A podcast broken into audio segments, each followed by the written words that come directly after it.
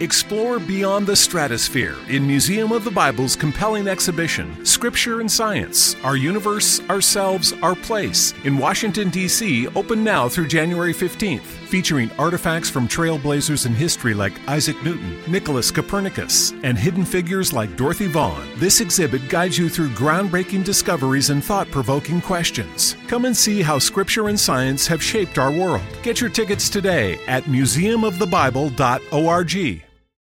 Quando si parla di psichiatria, magari in riferimento ad alcuni film, romanzi o eventi no, di cronaca, esce spesso fuori il tema molto interessante, un po' misterioso delle allucinazioni, di quelle uditive in particolare. Sentire le voci, no? Quel paziente sentiva le voci. Probabilmente con questa espressione, no? con questo genere di frasi, ci riferiamo ad uno dei sintomi di malattia ma anche, come vedremo, di neurodiversità più curioso, affascinante e peculiare che possiamo ritrovare nel campo delle neuroscienze. Intanto una precisazione iniziale. Al contrario di quello che molte persone pensano, le allucinazioni uditive, no? le voci, tanto per intenderci, ma non solo, poi come vedremo dopo, rappresentano di gran lunga il fenomeno dispercettivo più frequente in psichiatria. A seguire abbiamo poi le allucinazioni cosiddette sensoriali e, e cenestopatiche, no? come come ad esempio sentirsi toccare, tirare, accarezzare, spostarsi, no? magari sentire gli odori e magari anche durante il sonno, all'inizio del sonno o alla fine del sonno, insomma sono abbastanza frequenti anche queste. Al contrario, quando un paziente però riferisce franche allucinazioni visive,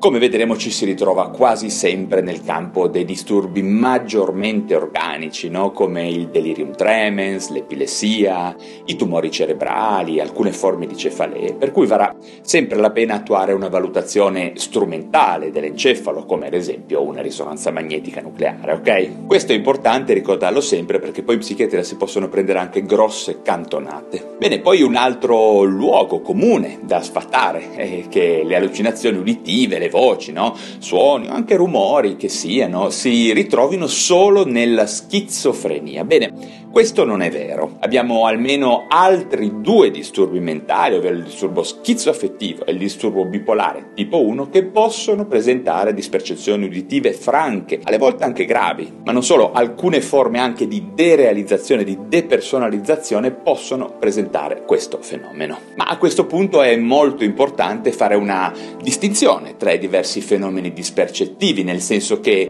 non esistono solo le allucinazioni vere e proprie, ma abbiamo varie eventualità che presentano una certa varietà di manifestazioni e significato clinico e possono sicuramente avere diversi significati patologici o anche nessun significato patologico come vedremo dopo. Quindi adesso intendo rapidamente spiegarvi che cosa siano e quali sono le differenze reciproche di diversi fenomeni. Eh? Sto parlando dei concetti di pseudo-allucinazione, illusione, allucinosi e poi allucinazione propriamente detta. La pseudo-allucinazione è un fenomeno piuttosto frequente per la verità in cui abbiamo una rappresentazione interna di particolare intensità e pervasività, ma che resta dentro di noi, ok? Quindi si tratta di un vissuto interno o di una memoria che non viene proiettata all'esterno e che ha solo minimamente i caratteri tipici della fisicità e della spazialità, no? Che ci sono invece nelle allucinazioni vere e proprie. Questi fenomeni tipicamente possiamo trovarli ad esempio nel PTSD con i suoi flashback o in altri eventi traumatici simili. Poi abbiamo le illusioni, sicuramente molto frequenti, in cui una persona, basandosi su una percezione reale, diciamo concreta, che ne so, ad esempio un albero, una voce reale, appunto una nuvola, bene,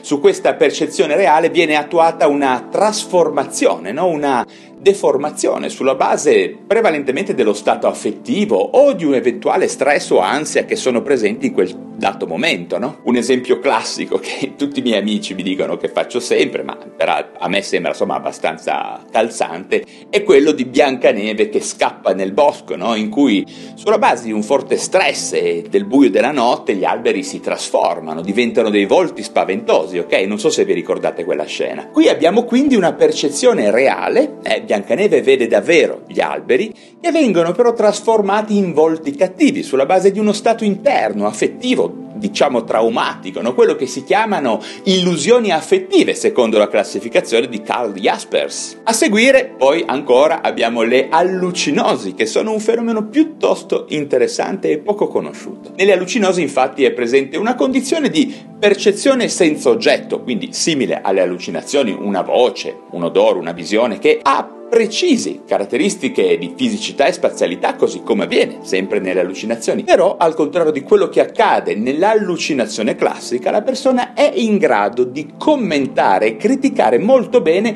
quello che gli accade, riconoscendo l'esperienza come distonica, no? inusuale, abnorme, deviante. Quindi la persona praticamente è consapevole di stare vedendo o sentendo qualcosa che non c'è, pur vedendola chiaramente, e questo genera spesso molta angoscia e chiedono spesso aiuto. Il classico esempio sono le aure della cefalea, di cui ogni tanto peraltro soffro anche io, in cui si vedono eh, strutture luminose no, che dal centro del campo visivo vanno poi in periferia per poi scomparire. Ecco, la prima volta che accade uno si domanda ma che diamine sta succedendo? No? Classicamente poi abbiamo anche allucinosi in patologie tumorali dell'encefalo o in eh, alcune intossicazioni, per cui spesso questi fenomeni allucinosi ci hanno a che vedere non tanto appunto con patologie funzionali psichiatriche, quanto piuttosto con disturbi organici e quindi meritano gli accertamenti del caso, ok? Ma veniamo adesso alle allucinazioni classiche, quelle che appartengono per definizione al campo della psichiatria e in particolare parliamo oggi delle allucinazioni uditive,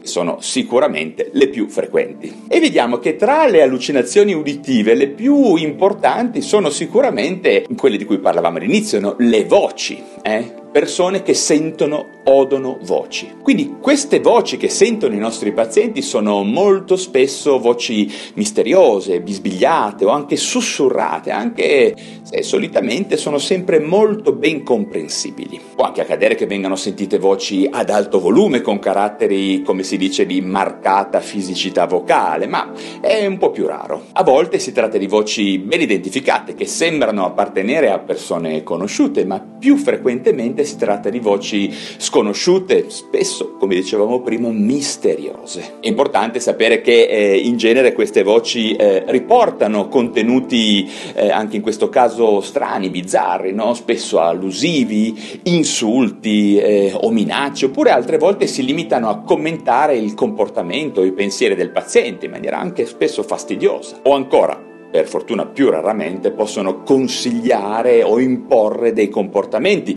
alle volte pericolosi o aggressivi, ovvero delle specie di ordini a cui il paziente non riesce a sottrarsi. Si chiamano allucinazioni imperative e allora sì che possono avvenire aggressioni o suicidi sulla base di queste dispercezioni. Un fenomeno particolarmente bizzarro ma frequente è quello delle voci che conversano tra di loro, no? spesso senza coinvolgere direttamente il paziente o riferendosi solo marginalmente a lui terza persona. E per finire è importante sapere che queste voci patologiche sono presenti con elevata frequenza nel disturbo schizofrenico, sicuramente, come dicevamo prima, quasi sempre in associazione col fenomeno del delirio, eh, di cui ho già parlato in altri video su YouTube e su Instagram, andatelo a cercare. Ricordate però, ve lo voglio ripetere, che queste allucinazioni sono comunque riscontrabili anche nei disturbi affettivi, come disturbo bipolare, grave certamente, in alcuni disturbi organici e anche nei disturbi dissociativi, come vi ho detto prima. Le voci sono invece quasi sempre assenti, quasi sempre nei disturbi deliranti veri e propri,